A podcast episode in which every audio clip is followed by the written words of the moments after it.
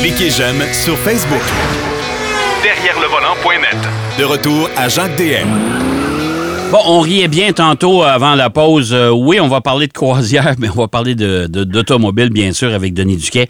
Euh, mon cher Denis, les croisières Citroën, euh, écoute, c'est, une histoire qui date pas de date pas d'hier, ça. C'est dans les années 20, les années 30. Dans les années 22, 23 et, suivantes. Et croisière, on appelait ça de même parce qu'on traversait des continents. Ouais. Puis, pourquoi on appelait ça de même? C'est le vocabulaire de l'époque. Il y a eu au moins il y a eu quatre expéditions qui ont été appelées croisières. La première, c'est une expédition. Ça a été appelé croisière par la suite. On a traversé le désert du Sahara. une croisière dans le Sahara. avec quatre auto-chenilles Citroën K1 avec le système de, de chenilles Kegres, compagnie que André Citroën a acheté. Il faut dire que Citroën, c'est un homme qui aimait les, les, les, les stands publicitaires puis montrer la valeur des produits Citroën, puis l'ingéniosité euh, euh, des, ingénieurs. On a fait ça, euh, on a réussi à traverser le Sahara, 3600 kilomètres en quelques mois, puis ça a été un grand succès. naturellement, la machine publicité Citroën en a parlé beaucoup. Et là, le président de la République a demandé à Citroën de, s'il ne pouvait pas en faire un peu plus, un peu plus long, un peu pour la gloire de la France, n'est-ce pas? Ben oui, oui. On a préparé ça. Et là, c'est beaucoup plus ambitieux. On va faire une ligne de, de transport régulière à travers le continent africain. C'était une première. Et là, on a construit des hôtels un peu partout en cours de route. Des hôtels de luxe. C'était pas des bivouacs en dessous de la tente. Et on a prévu de partir de Colomb-Béchard en Algérie jusqu'à euh, Tombouctou au Mali. C'est quand même toute une distance. On traverse le continent au complet. Ben, tu sais, on s'entend que c'est dans les années 20, ça, là. oui, oui. mais là, c'est la phase 2 de l'automobile. Parce qu'il y a eu, c'est assez primitif, mais là, maintenant, on commence à avoir des, des véhicules. J'incite les gens à aller sur YouTube ou sur Google, puis euh, euh, vérifier ça. Vous allez voir, c'est des camions, là, avec des chenilles en arrière. Ça ressemble à un, véhicule militaire.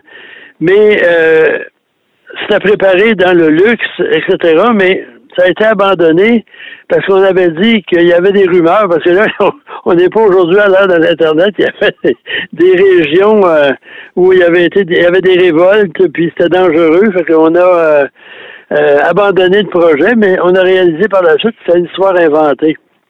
Et là, les soupçons se sont portés sur Louis Renault, un grand concurrent de Citroën, qui lui aussi voulait faire le même périple, mais avec des voitures régulières. Et là, on, recommence. Euh, à ce moment-là, on a euh, continué de développer des auto-chenilles, puis le projet est ambitieux, puis même on a modifié la mécanique de ces véhicules-là pour mieux supporter la chaleur. On a augmenté la capacité des radiateurs. On a trouvé un, moyen aussi de, favoriser euh, le refroidissement. Et là, on a huit autochenilles P4T avec toujours le système qui Euh, et cette fois-ci, les bandes de roulement sont en caoutchouc. Okay. Et il y a dix membres d'équipage et chaque autochenille porte un surnom croissant doré, il y, en a, il y en a plusieurs. Et c'est une expédition de 28 000 kilomètres. Oh, le départ, c'est le 28 octobre 1924 et on arrive à destination le 26 juin 1925. La première section, c'était traverser le Sahara, on l'avait déjà faite, puis ça allait assez bien avec les chenilles, mais après ça, là, on tombe dans des, endroits où il n'y a pas de route. Il faut que pratiquement euh, tailler la route à la machette pour pouvoir passer, mais les, les véhicules, ils, ils, réussissent à passer à travers, puis c'est un succès. Surtout qu'on a fait beaucoup, beaucoup de reconnaissances euh, euh, scientifiques. on a apporté, des, on a récupéré des, des animaux probablement morts, là, mais des, des, spécimens, disons, pour être plus poli. Ensuite, on a fait un film, on a écrit un roman. mais, mais on, on, voulait faire quoi, là? Est-ce qu'on est-ce que ben, ben, là, ce qu'on voulait faire, c'est que ouvrir, ouvrir le continent africain au tourisme. OK. Euh, là, on avait des, des, endroits de luxe, puis ça s'est pas, finalement, ça n'a rien donné, mais quand même, c'était le projet. Puis on a réalisé en cours de route qu'il y avait des endroits, ça se prêtait assez bien. Mais un hôtel de luxe dans le milieu du Sahara, il n'y a pas grand monde qui va aller faire un tour là. Non. Puis après ça, on a tombé dans des régions euh, assez euh, sauvages Mais quand même, on a réussi, on a implanté toute l'infrastructure. Puis à ce moment-là, ben, les, véhicules ont, survécu, les gens sont euh, au retour à Paris. On a fait encore une fois l'exposition au Louvre.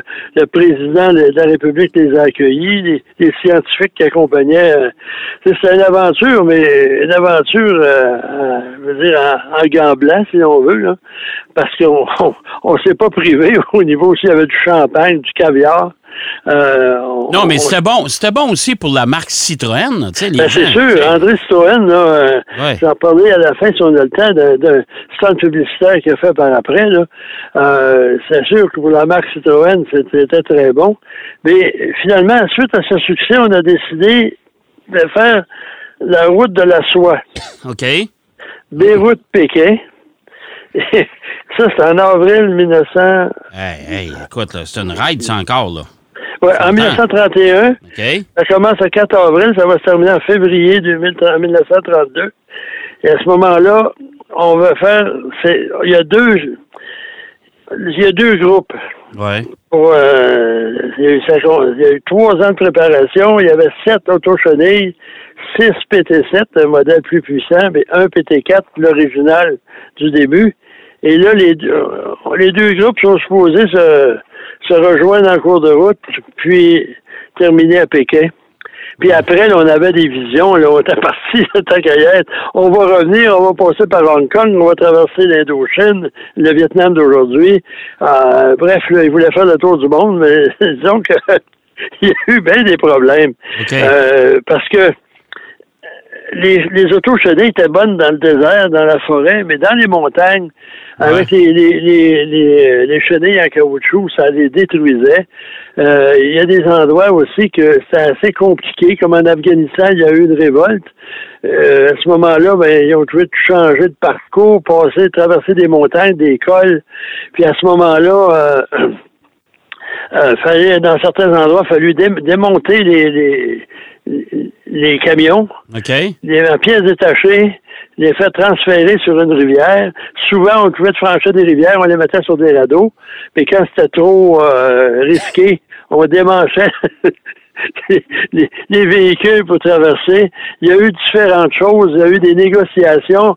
L'armée britannique qui était située dans la région euh, est intervenue pour les aider. Il y avait aussi un major britannique qui faisait partie du groupe qui est décédé à cours de route. En tout cas, trouve euh, quelque chose qui n'a pas été. Il n'y a rien qui a mal. Ça a été très pénible, très difficile. Et même, on a dû euh, répatrier deux véhicules à Paris parce que là, ils étaient, ils étaient hors service. Et on a réussi quand même à arriver à Pékin euh, l'année suivante, euh, plusieurs mois plus tard. là, ça a été quand même considéré comme un succès. Et là encore, on avait des scientifiques. Euh, puis et la Chine, à l'époque, au début, initialement, on voulait pas avoir cette expédition-là parce qu'on dit ça, là, c'est un truc de l'armée française et britannique pour infiltrer la Chine. Puis c'était Chiang Kai-shek qui était le grand patron. Finalement, oh, on est allé, puis on lui a donné quelques petits cadeaux, puis euh, à, cette, à cette époque-là, comme euh, à, un moment donné, là, comme en Arabie Saoudite, puis tout ça, quand euh, euh British Petroleum, entre autres, voulait avoir les droits de forage, pour le, on donnait une Rolls Royce à un sultan ou un émir, puis, puis même une fois, on a on avait donné une Rolls Royce super de luxe à un émir arabe. Il l'a pas pris parce que la couleur, ça portait malchance. Ils ont ah changé la couleur, puis ils ont eu le droit. Bref, ça a été quand même assez euh, assez complexe, mais c'est toute une expédition.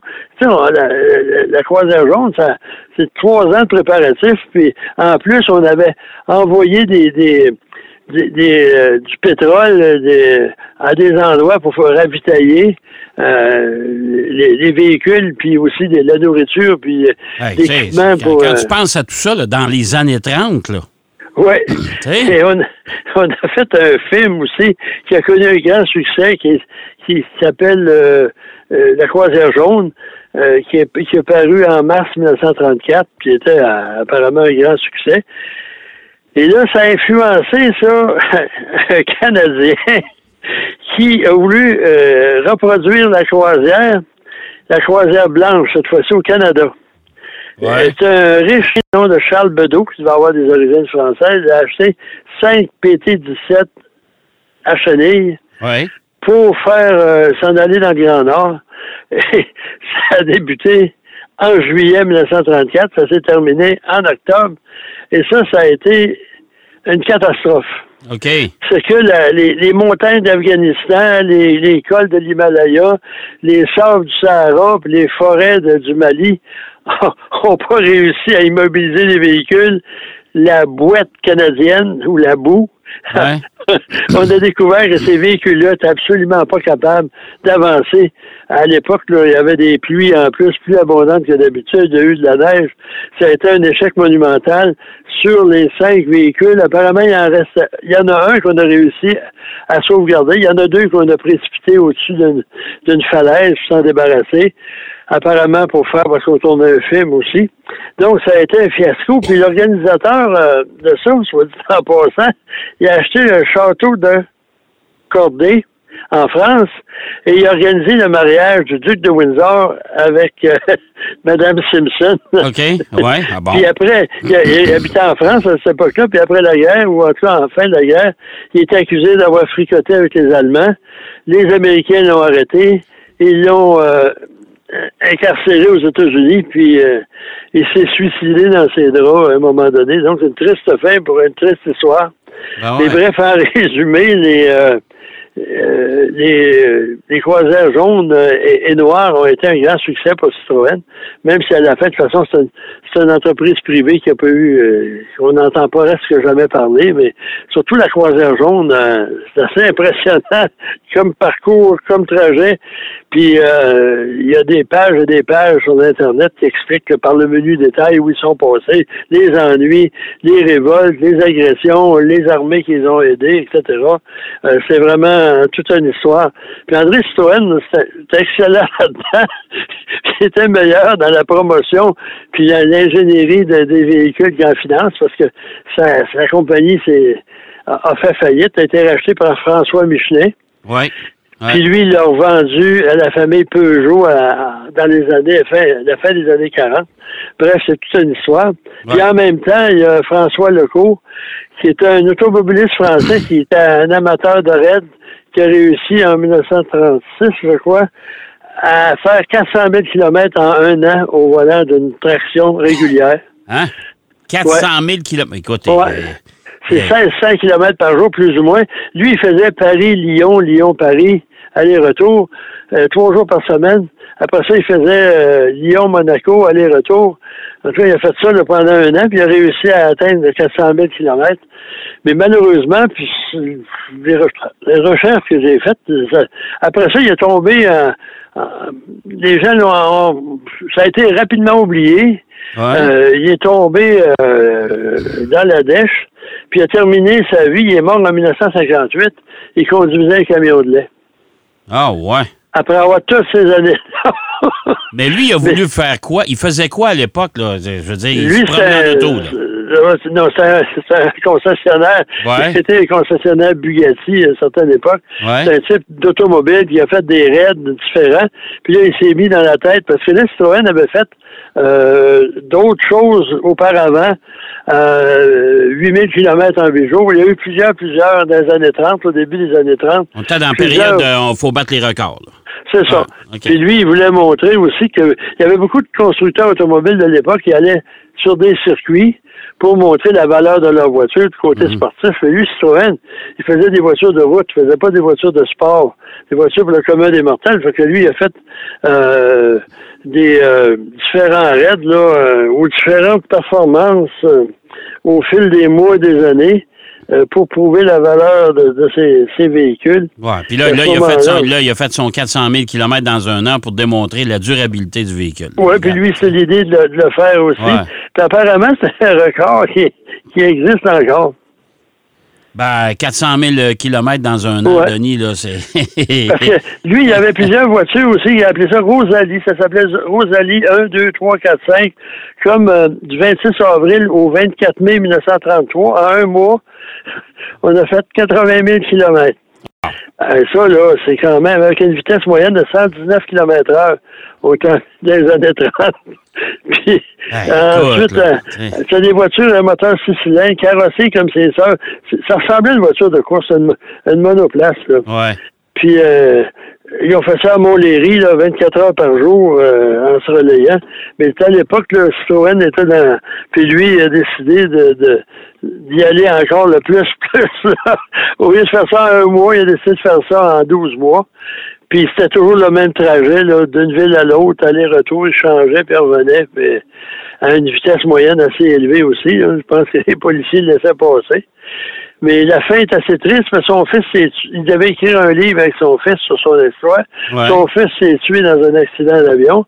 Il a écrit le livre lui-même, puis après ça, je sais pas ce qui s'est passé. Ses finances ont, été catastrophiques, puis euh, il, conduisait un camion de lait à la fin de sa vie.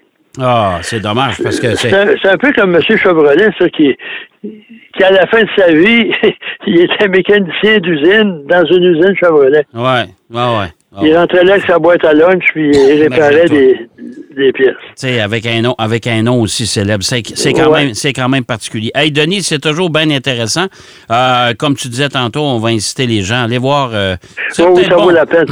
Ça, vaudrait peut-être la peine que tu nous trouves des photos puis euh, quelque chose qu'on puisse mettre sur notre site web. Ça serait le fun, ça.